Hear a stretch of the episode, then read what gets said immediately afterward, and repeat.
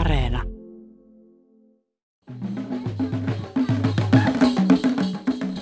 Markkinatalous on mekanismi, jossa me kaikki otamme osaa ja jonka keskeinen ominaisuus on itse asiassa se. Jos joku kuvittelee, että olisi olemassa sellaisia ratkaisuja, että leikkausten tuskaa voidaan lievittää budjettivajetta kasvattamalla, erehtyy ja erehtyy pahasti.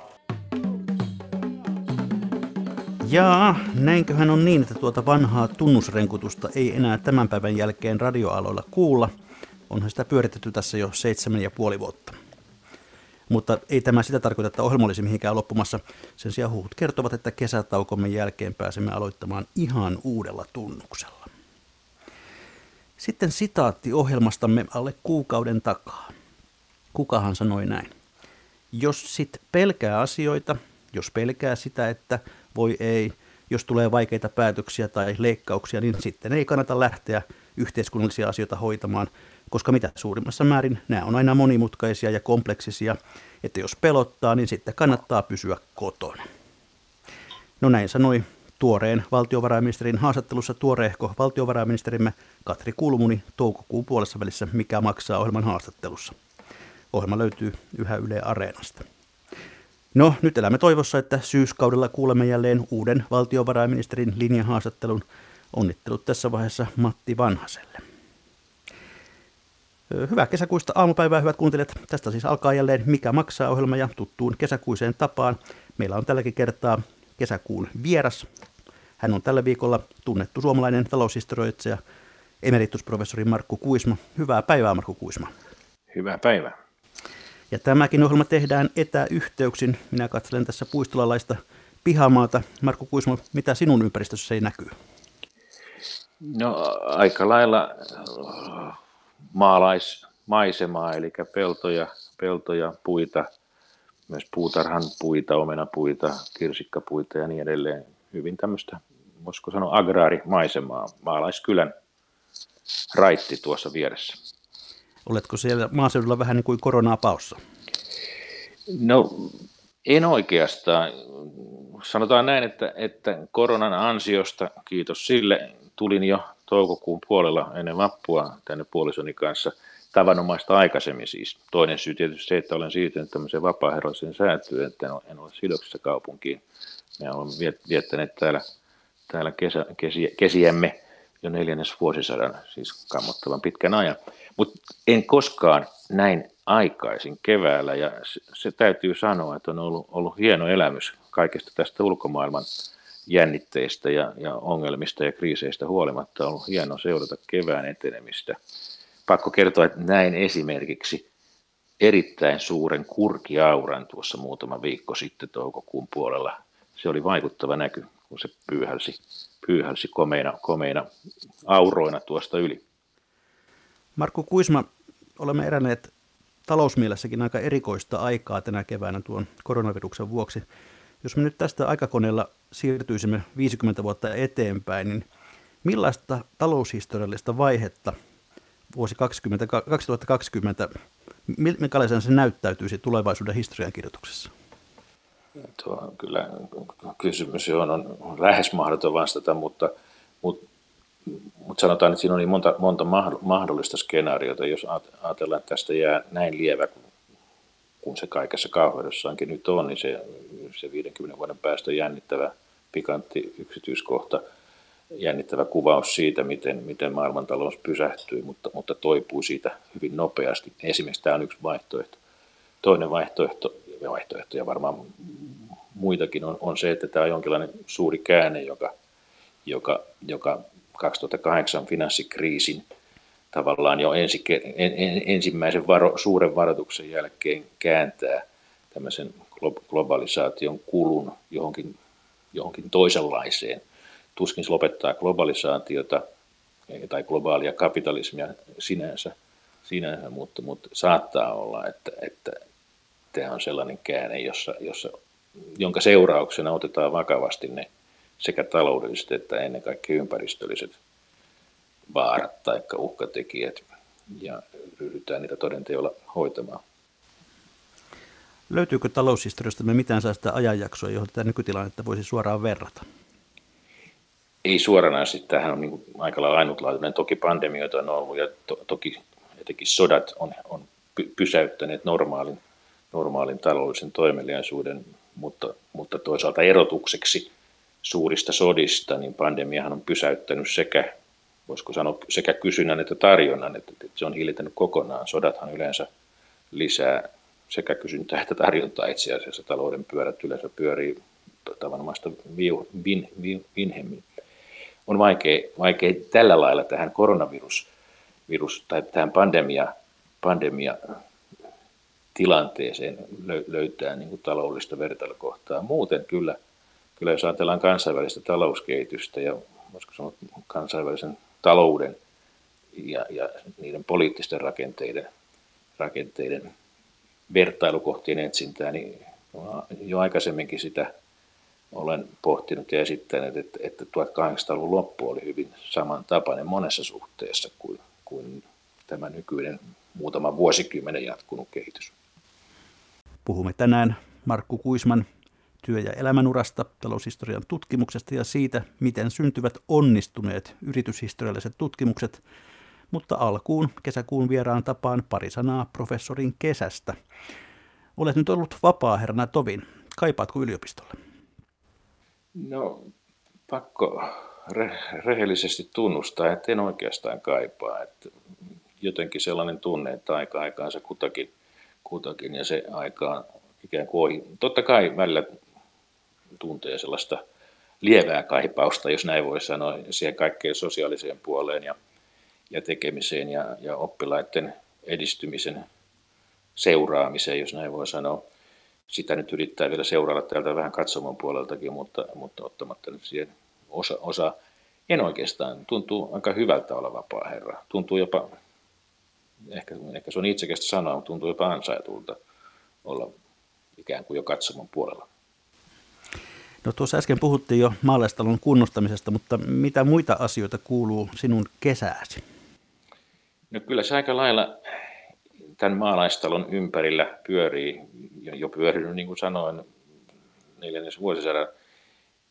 Me olemme täällä maalaiskylässä maaseudulla täällä talossa niin paljon ja niin pitkään kuin mahdollista ja nykyään siis esimerkiksi tänä kesänä luultavasti olemme 4 kuukautta täällä asumme.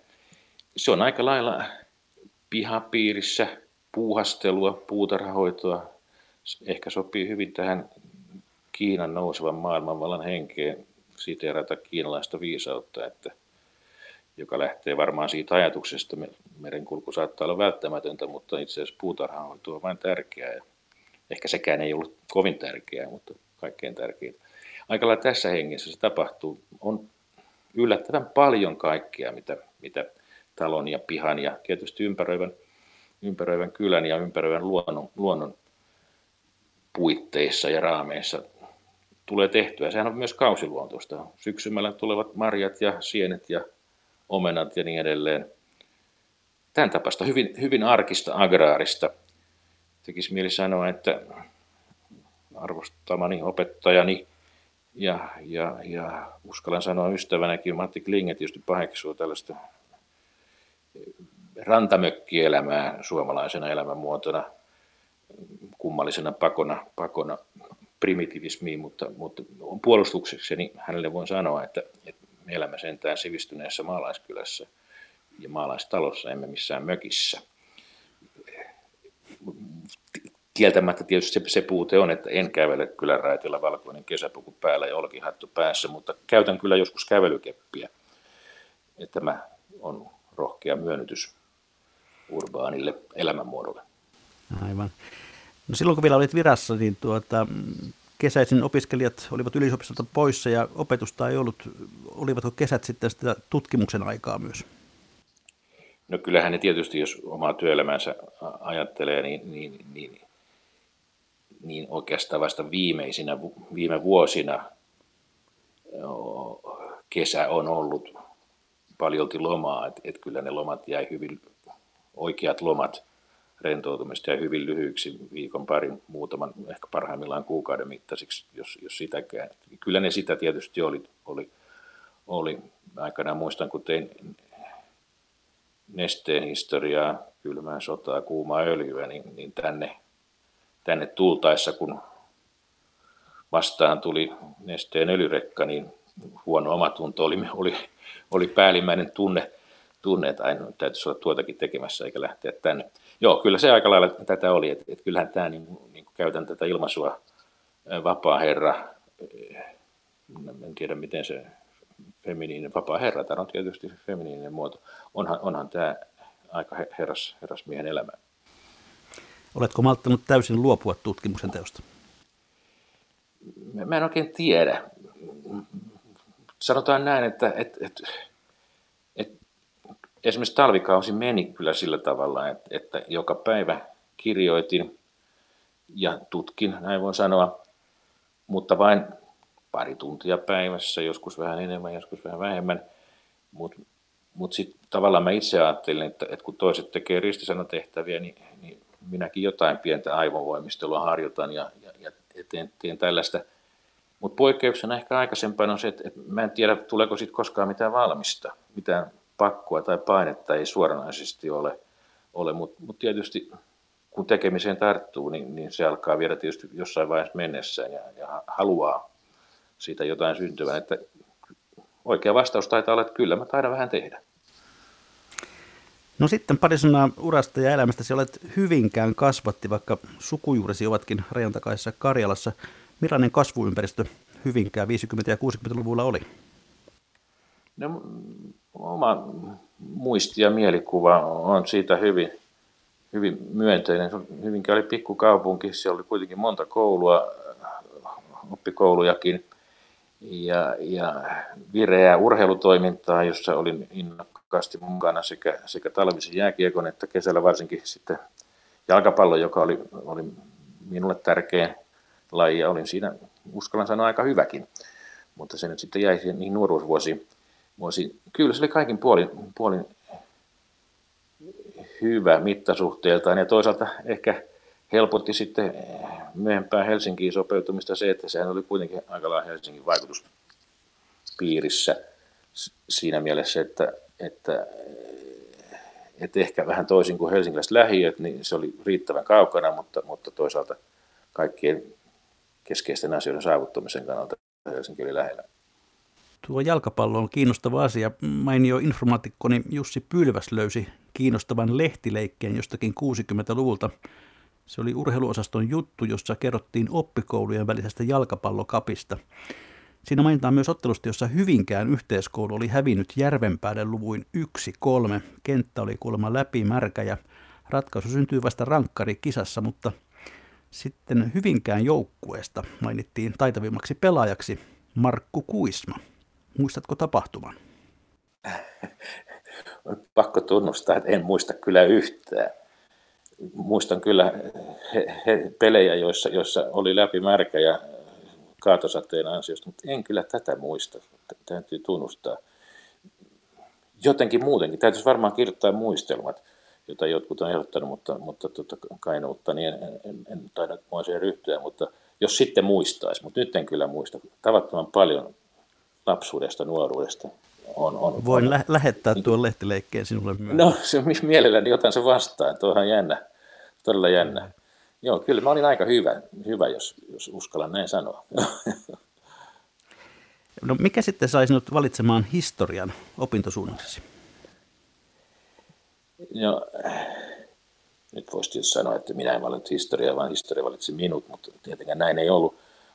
Kyllä mä sen huomasin jo lukioissa, että tämmöiset merkittävät hyvät alat niin kuin työurien kannalta, niin kuin tekniikka ja luonnontieteelliset alat ei vetäneet puoleensa, eikä semmoista kunnianhimoakaan sitten löytynyt, että olisi ikään kuin vastoin taipumuksia väkisin tunkeutunut semmoisille aloille, että lähinnä jäi käteen. Mä olin jo lukiolaisena kova lukemaan kirjallisuutta ja ehkä vähän kirjoitusharrastustakin oli ja jotenkin silloin tuntui, että joko yhteiskuntatieteellinen tai sitten historia ja aika lailla sitten niin kuin sattumalta, semmoisen onnekkaan sattuman kautta, että historiaan pääsin ensin Tampereelle ilman pääsykokeita, mutta sitten kävin Helsingin pääsykokeessa ja ihmeekseni pääsin sitten tännekin ja tavallaan se oli sillä selvä.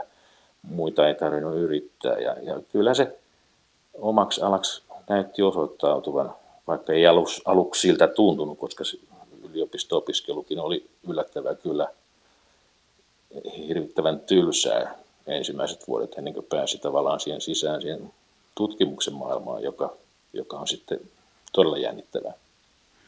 No Historialaitos sijaitsi tuohon aikaan istussa Heimolan talossa. Millainen ilmapiiri laitoksella oli tuolloin 70-luvun alussa, kun siellä opintosi aloitit? No tavallaan aika lailla kodikas. Silloinhan elettiin vielä semmoista vanhaa aikaa, että laitoksilla, niin kuin historialaitoksilla oli omat vahtimestarit, siis oli naispuolisia silloin.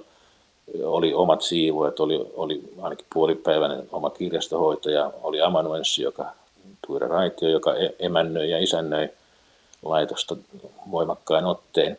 Professorit olivat vähän kaukaisia, mutta kuitenkin ystävällisiä ja miellyttäviä. Suurimmat suuruudet olivat jo vetäytymässä eläkkeelle.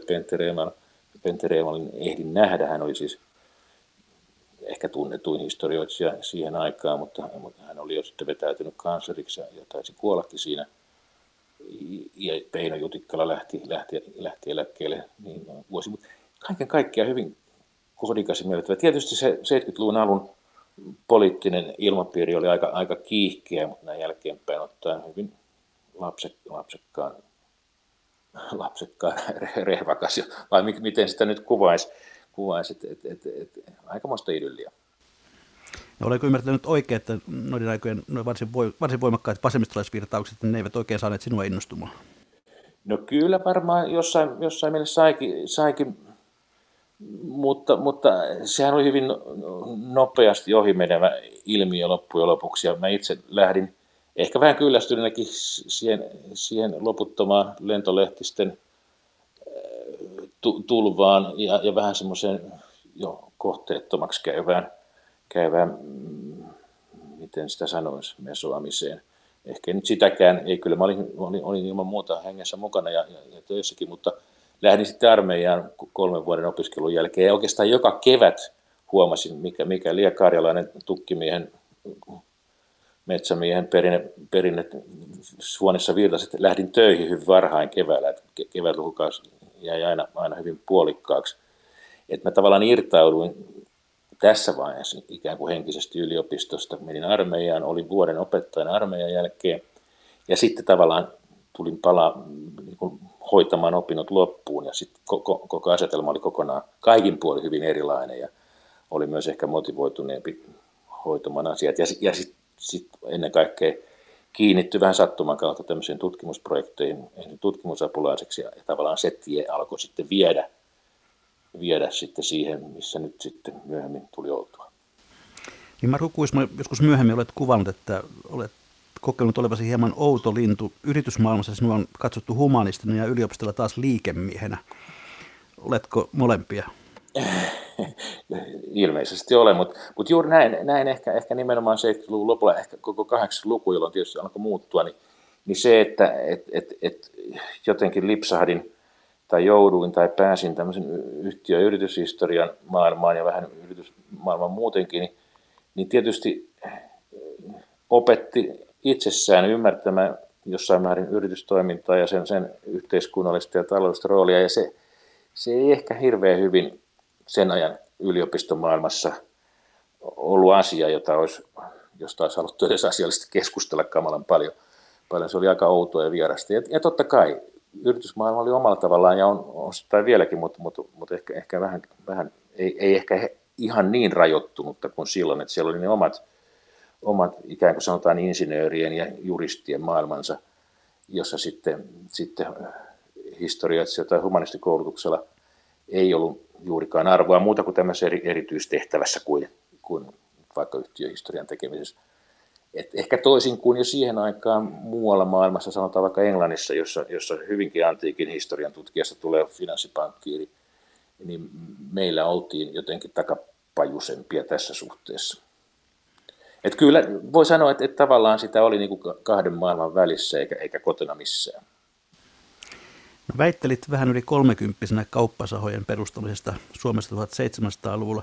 Olet joskus sanonut, että tohtoriksi päätyminen oli epäonnistumisten ja yhteensattumien summa. Mitä tarkoitat?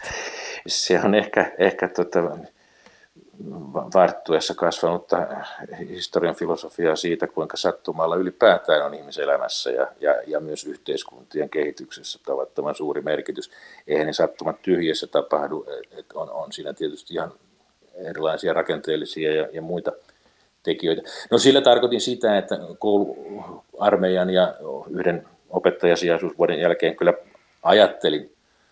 ajattelin ryhtyä opettajaksi, mutta mä olin vasta humanistisen kandidaatti, en päässyt auskultoimaan, silloin oli hyvin vaikea päästä auskultoimaan, mun oli pakko jatkaa siis opintoja maisterivaiheeseen, että olisin päässyt opettajaksi tai auskultoimaan, ja tavallaan se sattuma, kannaltani sattuma, ei siis oma valintani tulos, vaan sattuma, etten päässyt, niin johdatti sitten toisen sattuman kautta, että satuin lukemaan ilmoitustaululta työtehtävän Suomen Akatemian 3 yliopiston tutkimushankkeessa haki tutkimusapulaista ja sinne hain ja pääsin ja siinä tein graduni ja oikeastaan loogisena seuraavana askelena oli se, että sitten tulin pestatuksi tämmöiseen yhteispohjoismaiseen suureen tutkimushankkeeseen, joka oli sitten varsinainen tutkijakoulu, niin jos näin voi sanoa, jossa sitten tein tuon vientisahoja käsittelevän vientisahateollisuuden syntyä käsittelevä väitöskirjanikin. Että tällä lailla en mä voi sanoa, että olisin niinku suunnitellut tai pyrkinyt jollekin karjäärille tai uralle. En mä edes ymmärtänyt semmoisista. Tässä voi sanoa, että se hyvinkääläisyys ja vaatimattomista lähtökohdista lähteminen oli tietysti semmoinen, voisiko sanoa, puute, että eihän sitä nyt osannut kuvitellakaan, että on jotakin, on ehkä olemassa tämmöisiä tehtäviä kuin jotkut tutkija- ja professorin tehtäviä, mutta eihän ne meikäläiselle kuulu, vaan ne kuuluu niin kuin muille ihmisille. Mutta sitten sitä vaan, niin kuin aika moni muukin, huomasi olevansa niissä tehtävissä ja kantavansa vastuuta. Ja joskus ollaan kohtalon tovereiden kanssa vitsailtu, että onko tämä ollut mahdollista aikaisemmin ja onko tämä enää mahdollista nykyään, mutta sanotaan 60-70-luvulla elettiin semmoista outoa poikkeuksesta aikaa kuin länsimaailmassa, että koulut ja koulutusputket avautuivat ikään kuin yhteiskunnan ei pelkästään ylemmälle keskiluokalle, vaan myös laajemmalle väestöön. Ja me oltiin sen merkillisen monien mielestä nykyään ohi jääneen vaiheen hedelmiä. Markku Kuisma, teit sitten erilaisia akateemisia pätkätöitä lähes 50-vuotiaaksi, jolloin vasta sait vakinaisen viran. Kuinka stressaavaa tuollainen pätkätyöelämä oli? Kyllä siinä tietysti oma perusstressinsä oli tavallaan, siinähän oppi, ja tavallaan sen oli oppinut jo aikaisemminkin, että täytyy ottaa työ kerrallaan. Sehän ei se sen kummallisempaa ja stressaavampaa ollut kuin sen ajan rakennustyöläisten taikka monien muiden pienyrittäjien tai muiden. On hanke kerrallaan mennään, joskus se on vuoden, joskus se on 3 ja sitten katsotaan tilannetta uudestaan. Kyllähän siihen, sitten kun tulee lapsia ja asuntolainaa, niin kuin normaali taapiaiselle ikään kuin taapertaille tulee, niin kyllähän siinä oma stressinsä oli, mutta kaikkeen ihminen tottuu. En mä sitä muista niin kuin minä kauhistuttavan stressaavana, vaan aika lailla normaalina. Et pikemminkin oli outoa, kun sitten lopulta ikään kuin se vihreä oksa pysyvä työpaikka tuli. Ja tietysti siinä oli, niin kuin, kun oli sille tielle sitten sattumalta tai muuten joutunut, niin sen tiesi. Eihän sehän oli, niin kuin, jos olisi halunnut paljon turvallisempaa ja pitkäjänteisempää, niin sitten olisi pitänyt hakeutua jonnekin muualle, mutta enhän mä ollut yksin, meitä oli paljon samassa asemassa olevia, ja sekin varmaan helpottaa. No kuka tai ketkä ovat olleet akateemisia esikuviasi? No, tämä on vähän tylsä sanoa, mutta ei mulla oikeastaan ole ollut sellaisia. Kyllä on paljon opettajia ja kollegoita, jotka on merkinnyt paljon, mutta jonkun yhden nimeä. Tietysti ne lähemmät opettajat on ollut tärkeitä. Kyllä mä tiesin jo silloin ja näen sen nyt ikään kuin täältä kaukaa taaksepäin katselee, että tietysti se oma professori, joka oli silloin, oli siis Yrjö Blomstedt, oli tärkeä hahmo mun ikään kuin uran alkamisen kannalta taikka ja sen ensimmäisten askeleen sekä väitöskirja että sitten ensimmäinen suuri työ Outokumpu oli ilman muuta hänen ikään kuin kätilöimiään silloin, että pääsin tekemään ja näyttämään, että osaan tai ainakin opin. Mutta että en mä tiedä, oliko hän nyt sitten akateeminen ensikö, olihan niin kuin monessa mielessä sellainen hyvin kiehtova persona. Mutta on moni. Matti Klinge oli myöhemmin tärkeä ikään kuin tämmöisenä keskustelukumppanina. Hän oli laitoksella viereisen oven tai viereisen huoneenhaltijana pitkään ja usein keskustelemme. Mutta niin, en mä osaa lähteä niin kuin nimiä sillä lailla kaivamaan. On ollut sitten tämmöisiä lukuelämyksiä, joista huomaa, että näistä on oppinut paljon, mutta niitäkään mun täytyisi kirjoittaa se muistelu, että mä muistaisin, mitä ne oli, kaivaa jotenkin esille, mitkä on ollut tärkeitä. Ehkä kun tein metsäteollisuuden pitkään 300-400 vuoden historiaa, niin ranskalaiset annalistit oli silloin merkittäviä niin kuin herätteiden antajia. Ja kyllä näitä on, mutta ei vanha nyt muista sillä lailla. Ei nouse sillä lailla niin kuin hyvin kirkkaan ja itsestäänselvänä mieleen oikeastaan mitään. Hyvät kuuntelijat, kuuntelette ohjelmaa Mikä maksaa, jossa kesäkuun vieraana on tänään emeritusprofessori Markku Kuisma, yhtiöhistorioiden suomalainen supertähti. Näin häntä on kutsuttu. Miltä tuollainen titteli tuntuu? No kyllä se niin kuin jotenkin, kyllähän sitä niin kuin hymähtää ja hymyilee, mutta ajattelen, että onkohan tuo nyt liioittelua. Kyllähän sitä on tullut tehty aika paljon. Kyllä, no mikäs, kyllähän mielelläni semmoisen omaksun, mutta tai ainakin hymykarein luen tai kuuntelen, mutta en mä sitä ihan vakavissani osaa ottaa kuitenkaan. Ehkä se on se hyvinkäläisyys, joka estää tässä. Ei me ole mitään, me ollaan vaan tämmöisiä. No pureudutaan sitten seuraavaksi hieman siihen, että miten syntyy hyvä yhtiöhistoria. Tässä jo aiemmin minua ystävällisesti opastit, että sanaa historiikki on tässä yhteydessä syytä välttää. Miksi muuten niin? No nythän sen historiikkisanan vastustaminen on tuhoon tuomittua sotaa. Se on niin vahvasti levinnyt käyttö yleensä kielen uusien piirteiden vastustaminen on toivotonta sotaa. Mutta historiikki, jos viitsii googlata tai katsoa, niin sehän tarkoittaa lyhyehköä kronologisesti etenevää kuvausta jostakin instituutiosta tai tahosta tai miksei yrityksestäkin. Se on aika alkeellinen tai primitiivinen kirjallinen tuote, ja jos nyt on tehnyt kunnianhimoisen historiallisen tutkimuksen, niin ei mielellään suottaa ilahdu siitä, että sanotaan, että tuo sinun historiikkisi hän oli ihan hyvä. Siis se on vähän sama kuin suuren päivälehden toimittaja sanoo, että teidän lehdykkähän on ihan mukavan tuntuinen. Aivan. Se on väärä nimi, mutta ei se mitään. Vääriä nimien ja nimikkeiden kanssa sitä maailmasta täytyy pärjätä, ei se vakava asia ole. Väitöskirjasi jälkeen tämä ensimmäinen iso työsi tällä yhtiöhistorian saralla oli Outokumpu Oy. Kuparikaivoksesta suuryhtiöksi vuosina 1910–1985. Miten tämä projekti käynnistyi? No, kun tuossa aikaisemmin puhuin, että en juuri muista mitään, niin tämän kyllä muistan hyvin elävästi. Mä olin edelleen tässä yhteispohjoismaisessa suuressa 1700-luvun hankkeessa viimeisteli väitöskirjaa, niin joka alkoi olla aika lailla valmis. Jyväskylässä oli tämmöinen pohjoismainen historioitsijakonferenssi, jota pidettiin säännöllisin väliajoin, ja minäkin taisin olla siellä esiintymässä.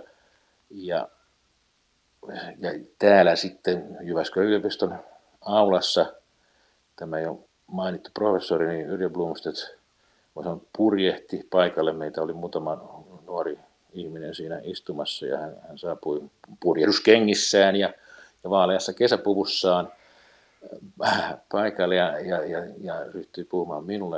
Markku, kuulee, että nyt olisi tämmöinen kuolevan kaivosyhtiön historia tarvitsisi tekijää. Minä olen ajatellut, että sinä voisit olla se, johon kaikella sillä, mitä mä sanoisin, nuoren tutkijan alastaan innostuneen tutkijan koperilla sanoi, että en mä nyt ehkä tiedä, että ei mua kauheasti kiinnosta mikään 1900-luvun historia, että eihän se ole edes historiaa, mutta mä voin katsoa asiaa. Kannattaa ilmeisesti olla, en mä nyt ollut tarkoituksessa, mä ajattelin ihan nimenomaan näin, että ei mua kiinnosta. 1700-luku siitä ylöspäin kohti nykyaikaa ei historian tutkijan kannalta tulla, että siellä alkaa historia ja sinne alaspäin voidaan mennä, mutta ei tänne lähemmäs nykyaikaa, että se on sitten muiden se on lehtimiesten ja sosiologien puuhastelua. Näin julkeasti ajattelin. Mutta itse asiassa mä sitten paneuduin, mikä tämä Outokumpu oli, ja huomasin ihan tietosanakirjan artikkelista, että tämähän on tavattoman kiehtova. Siinä on ne keskeiset teemat, joita mä olin nimenomaan tässä väitöskirjassani käsitellyt, eli hallitusvallan, valtiovallan ja liike-elämän yritystoiminnan väliset suhteet aivan keskeisellä sijalla. Eli juuri ne mun perusteemani, joista olin kiinnostunut, johon oli uppoutunut, jotka kiinnosti, jotka pidi hyvin keskeisinä asioina koko yhteiskunta- ja talousjärjestelmien kannalta eri vaiheessa. Ja sitten päädyin, että okei, kyllähän tämä kelpaakin, jos voihan sitä kokeilla, mitä tämmöisestä tulee. Näin se syntyi. Yksityiskohtinen pala, mutta ihan normaalit sitten tehtiin sopimukset ja näin. No, kun tutkija menee tavallaan tilaajansa palkolliseksi, mutta tavoitteena on kuitenkin objektiivinen ja tieteellinen tutkimus, niin tuleeko siinä ristipaineita? Totta kai siinä periaatteessa tulee, mutta se riippuu hirveän paljon niistä osapuolista. Tietysti siitä tutkijastakin, että hänen integriteetistään ja siitä, että millä hengellä siihen sitten lähtee. Mutta ei pelkästään siitä, koska siinä on myös se maksava tilaava osapuoli, jolla on oma tahtonsa ja tavoitteensa. Mutta sekä Outokummun että myöhempienkin kohdalta... En tiedä, onko mä ollut naivi tai enkä mä ole ymmärtänyt jotain tai onko mä toteuttanut sitten tilaajien kavalaa tahtoa ymmärtämättä koko asiasta mitään. Mutta mä sanon, että nämä suuret yhtiöt, joita olen tehnyt, niin ehkä vastoin kun yleinen kuvitelma on, niin en mä törmännyt siihen, että tahtotila on ollut jotenkin, että nyt tehdään joku tämmöinen... niin kuin konfehtirasia, joka on kiva ojentaa vieraille, joku kaunis ja kaunisteltu esitys, vaan kyllä mun annettiin ymmärtää, että he haluaa niin kuin kriittisen, hyvän historiallisen tutkimuksen. Totta kai sitten isoissa taloissa on monenlaisia ihmisiä ja monenlaista ilmaa, mutta tämä oli se ylimmän johdon, joka näissä kaikissa tapauksissa oli aina sen hankkeen takana, niin se tavoite ja tahto, ja en mä huomannut, että mulla olisi ollut mitään ongelmia, mutta voi olla, että mä olin niin lapsellinen ja tein sanomatta, käskemättä se, mikä piti tehdä. Sitä en tiedä, mutta en mä toisaalta usko tuohonkaan teoriaan. No, ilmeisesti yksi avaintekijä onnistumisessa on se lähtökohta, että nähdään se, että yritys ei elä tyhjössä, vaan että sen kehitys on aina liitettävää laajempaan taloudelliseen ja yhteiskunnalliseen taustaan ja viitekehykseen? No, se on ilman muuta se lähtökohta, joka sitten tekee sen, että siitä ei tule historiikkia. Historiikkihan keskittyy vain sen laitoksen tai instituution tai yhtiön ajassa eteneviin vaiheisiin ottamatta huomioon tätä.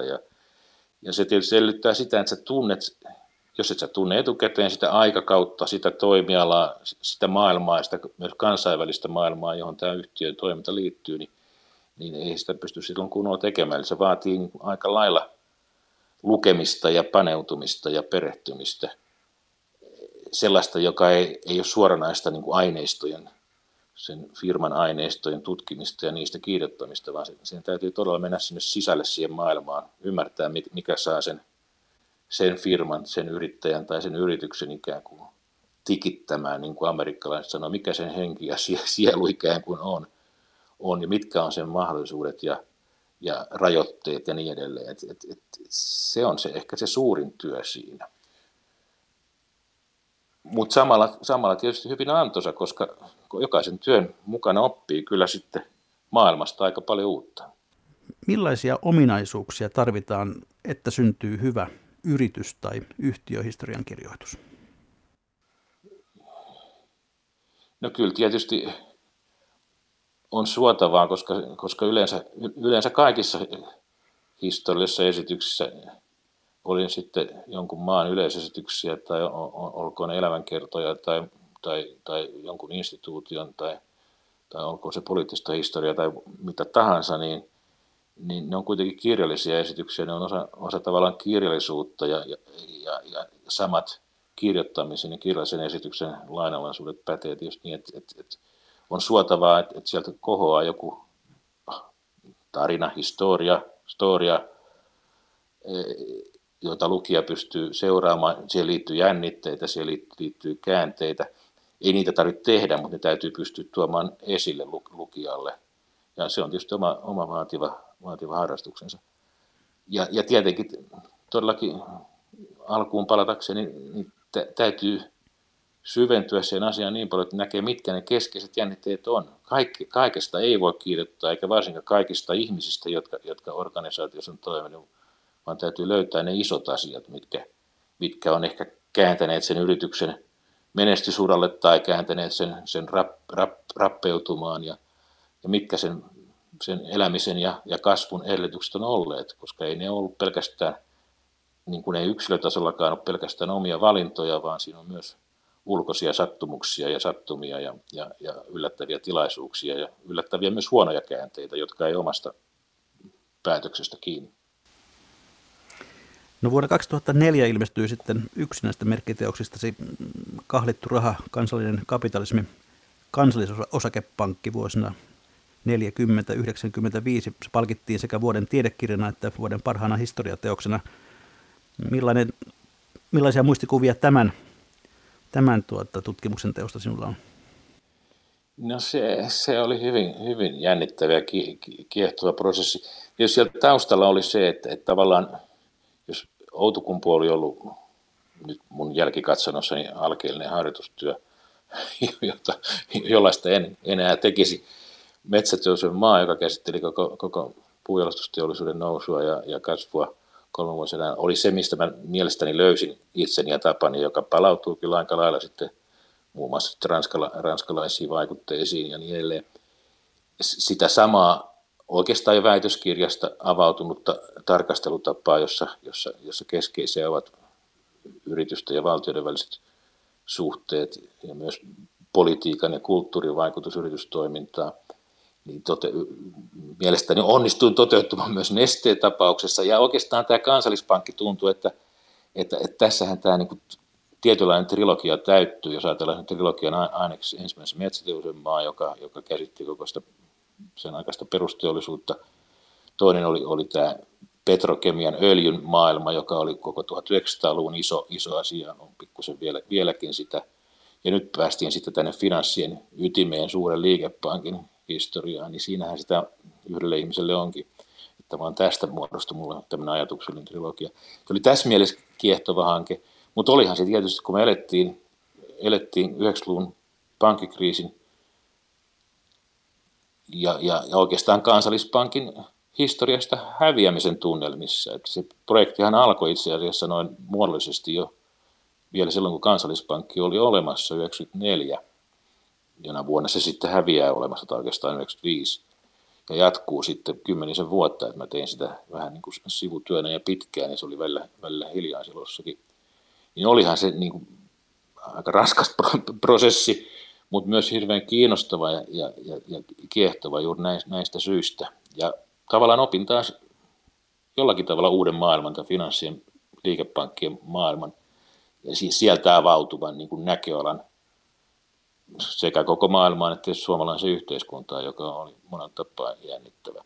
Mutta tavallaan nämä edelliset työt oli mun omassa mielikuvassani kyllä niin kuin opettanut mua aika paljon. Et mä löysin sen aika pian sen niin kuin tavan tarkastella sitä asiaa, mutta sen onneton puoli sen tavan tarkastella maailmaa, että siitä tuli kammottavan iso ja paksu teos niin kuin näistä kahdesta muustakin, ja sitä mä pidän suurena onnettomuutena, niin että olen tullut tehneeksi sellaisia, mutta yritin korjata sitä myöhemmin sitä ongelmaa. Itse oli juuri oikeassa sanoa, että näissä teoksissa ei ole kuin yksi ongelma, ne ovat niin painavia, että niitä on hankala lukea pitkällään.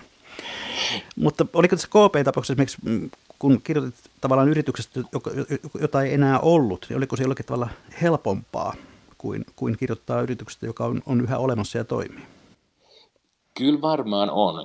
Kyllä ilman muuta näin. Ja tietysti sen takiahan ennen vanhaa kaikkien instituutioiden historian kirjoittamisessa noudatettiin sitä kultaista sääntöä, että silloin kun minä synnyin, niin historia loppui. Eli niin kuin jätettiin ikään kuin se nykyhistoria kirjoittamatta, tai se oli korkeintaan tämmöisenä harsittuna epilogina kehityksen pääpiirteitä. Se varsinainen tutkimus ikään kuin päättyi jo sinne muutaman vuosikymmenen taakse. Tässä sitä ei suoranaisesti sitä ongelmaa ollut, koska eihän Kansallispankki sinänsä kuollut, vaan se sulautui toiseen pankkiin, mutta yhtä kaikki ei saivarilla, kyllähän se kuoli, niin kuin sanan tavanomaisessa merkityksessä. Kyllä se oli, ja siihen liittyy myös se, että oli paljon mukana olleita, joilla oli niin kuin aito tarve purkaa kokemuksiaan ja käsityksiään siitä, että miten tähän tietynlaiseen onnettomuuteen oli päädytty. Siis aito, historioitsijan kannalta erittäin hedelmällinen asetelma, että ihmiset halusivat kertoa, purkaa. Tietysti myös oli niitä, joiden vastuulle sitä oli sysätty, ja jotka olivat vastuullisia, joilla oli ehkä myös tarve niin kuin puhdistautua, mutta yhtä kaikki todistajia oli paljon, ja sellaisia todistajia, jotka halusivat ikään kuin puhua suunsa puhtaaksi ilman ikään kuin, no ehkä taustalla oli myös halu ohjata ja johdatella kirjoittajaa, mutta tavallaan kun niitä tuli niin monelta suunnalta, niin ei siinä mielestäni ollut kovin suurta vaaraa joutua jonkun tietyn suunnan ohjattavaksi. No usein sanotaan, että historia toistaa itseään. Päteekö se myös yrityshistorioissa? Kyllä se ilman muuta jossain mielessä pätee, mutta mitä tarkoitat tarkemmin? Niin, onko esimerkiksi näin, että vuosikymmenten saatossa niin samantyyppiset virheet toistuvat, samantyyppiset menestystarinat toistuvat? No kyllä tietysti, siis mä en allekirjoita sitä väitettä, niin joskus sanotaan, että historia toistaa itseään, se näyttäisi toistuvan itseään, mutta ei se tietenkään, koska tietysti monet tekijät on muuttuneet niin, että se ei toista, ja toistamiseen liittyy vähän joku maaginen lisäpiirre, mutta ilman muuta on rakenteita, on asetelmia, joissa tietynlainen käyttäytyminen näyttää ikään kuin nousevan pintaan. Ja jos puhutaan vaikka nyt pankkihistoriasta, finanssihistoriasta, niin kyllähän siellä on ne kriisien dynamiikka ja tavallaan se sisäinen logiikka on hyvin samantapainen. Ja tällä tavalla niistä, jos ajatellaan, otetaan esimerkiksi tämä meidän 90-luvun pankkikriisimme, niin oikeastaan edellisestä suuresta talous- ja pankkikriisistä piti mennä 30-luvun suureen kriisiin asti. Ja se oli tietysti koski kaikkea länsimaailmaa. Siitä oli sen verran aikaa, että sen ajan toimijoita ei enää ollut aktiivisesti mukana. Eli se kokemus, joka silloin oli saatu, oli hukattu.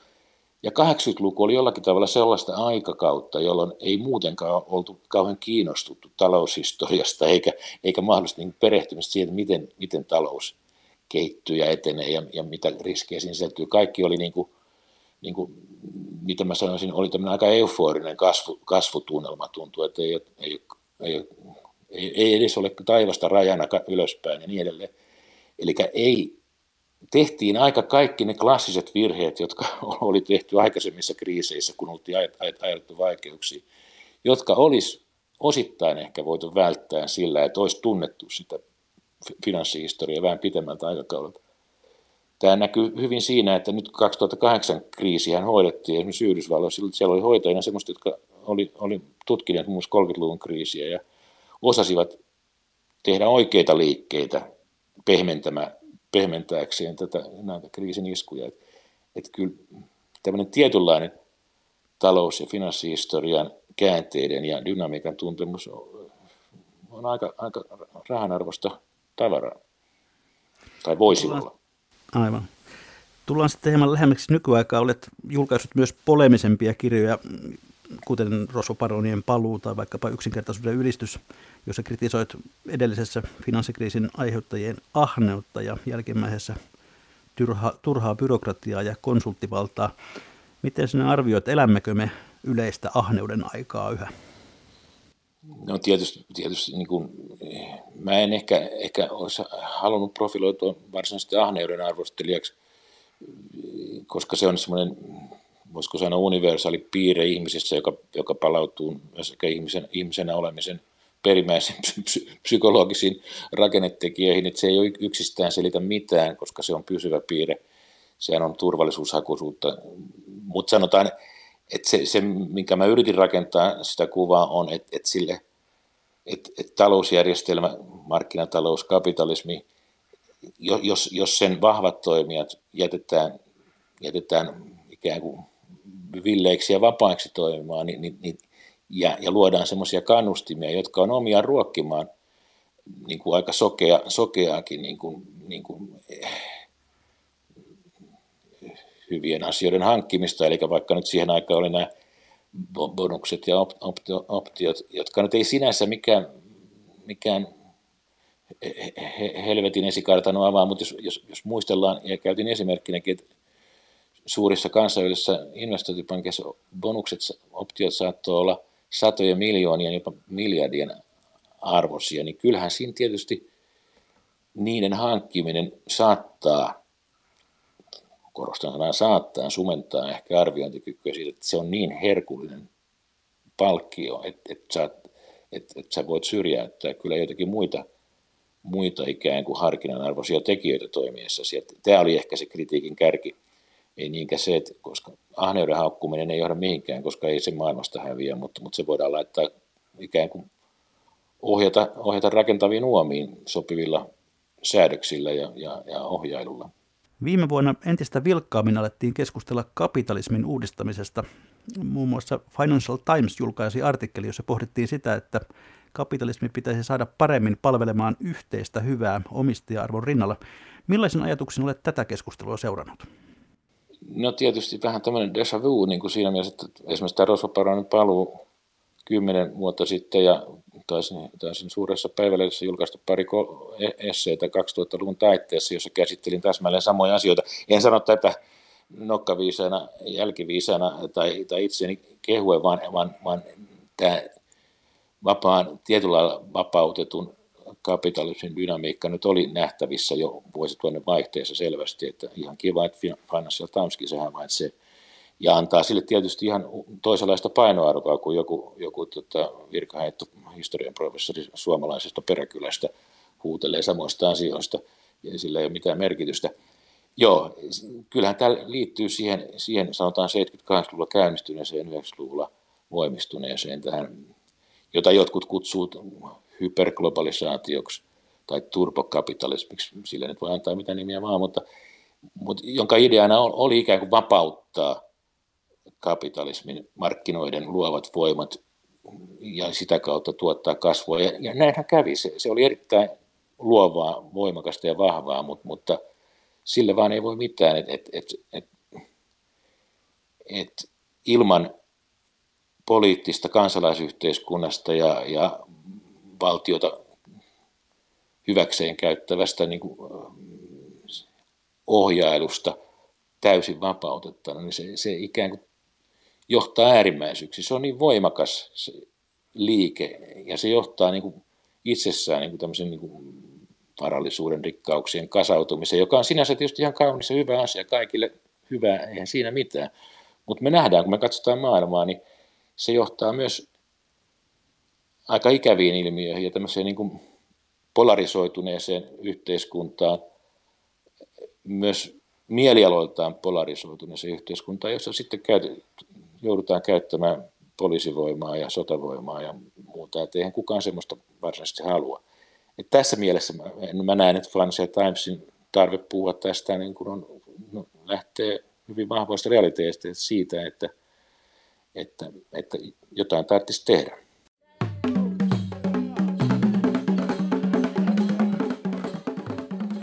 Hyvät kuuntelijat, tämä Rumunperinne tarkoittaa sitä, että perinteisen tapaan on jälleen viikon talousviisauksien ja talousvinkkien aika. Laittakaa hyvä kiertämään, jakakaa talousviisautta toisillenne meidän kauttamme. Lähettäkää vinkkejänne, millaisia vain, isoja tai pieniä, sähköpostilla osoitteeseen juho-pekka.rantala@yle.fi tai perinteisessä postissa postilokero 79 3024 Yleisradio. Professori Markku Kuisma, millainen on sinun viikon talousvinkkinsä tai viisautesi, jonka haluaisit kuuntelijoiden kanssa jakaa? No, olen tainnut tämän sanoa aikaisemminkin, joko tässä ohjelmassa tai jossain muussa, mutta se nyt tulee aina näissä yhteyksissä mieleen, että tämmöinen lausahdus, että aina muodikas, ei koskaan tyylikäs, joka ei nyt löydy laajemmin selostamaan sen viisautta, se avautuu varmaan ihmisille monella tavalla, mutta ehkä keskeisin näin itse ymmärrän, että kannattaa katsoa niin kuin omalta paikaltaan maailmaa, eikä vaikka sopulilaamassa on kiva olla, niin välttämättä se rotkosta putoaminen ei ole niin kiva. Yleisövinkin on lähettänyt nimimerkki Käytä järkeäsi ja saksia. Hän kirjoittaa näin. Älä päästä nurkkiisi kertymään avaamattomien laskujen kasaan. Kasa tarkoittaa hyvin usein sitä, että olet myöhässä maksujesi kanssa ja siitä seuraa korkokulujen ja lisämaksujen kierre. Laskut eivät sitä kasasta katoa muuten kuin maksamalla. Avaa laskut heti niiden tullessa ja maksa ne ajallaan tai jopa etuajassa, vältyt monelta murheelta. Kiitoksia Markku Kuisma tästä. Kiitoksia hyvät kuuntelijat. Tämän ohjelmapaikan valtaa ensi viikosta alkaen keskikesän ajaksi. Toinen hieman nuorempi Kuopion poika. Yle Radio 1 esittää tulevina viikkoina tällä paikalla nimittäin Olli Seurin alunperin podcastiksi tekemän haastattelusarjan Avoin kysymys. Mikä maksaa? Sitä me ihmettelemme seuraavan kerran elokuussa ja silloin toivottavasti ehkä jo näkee vieraansa silmästä silmään.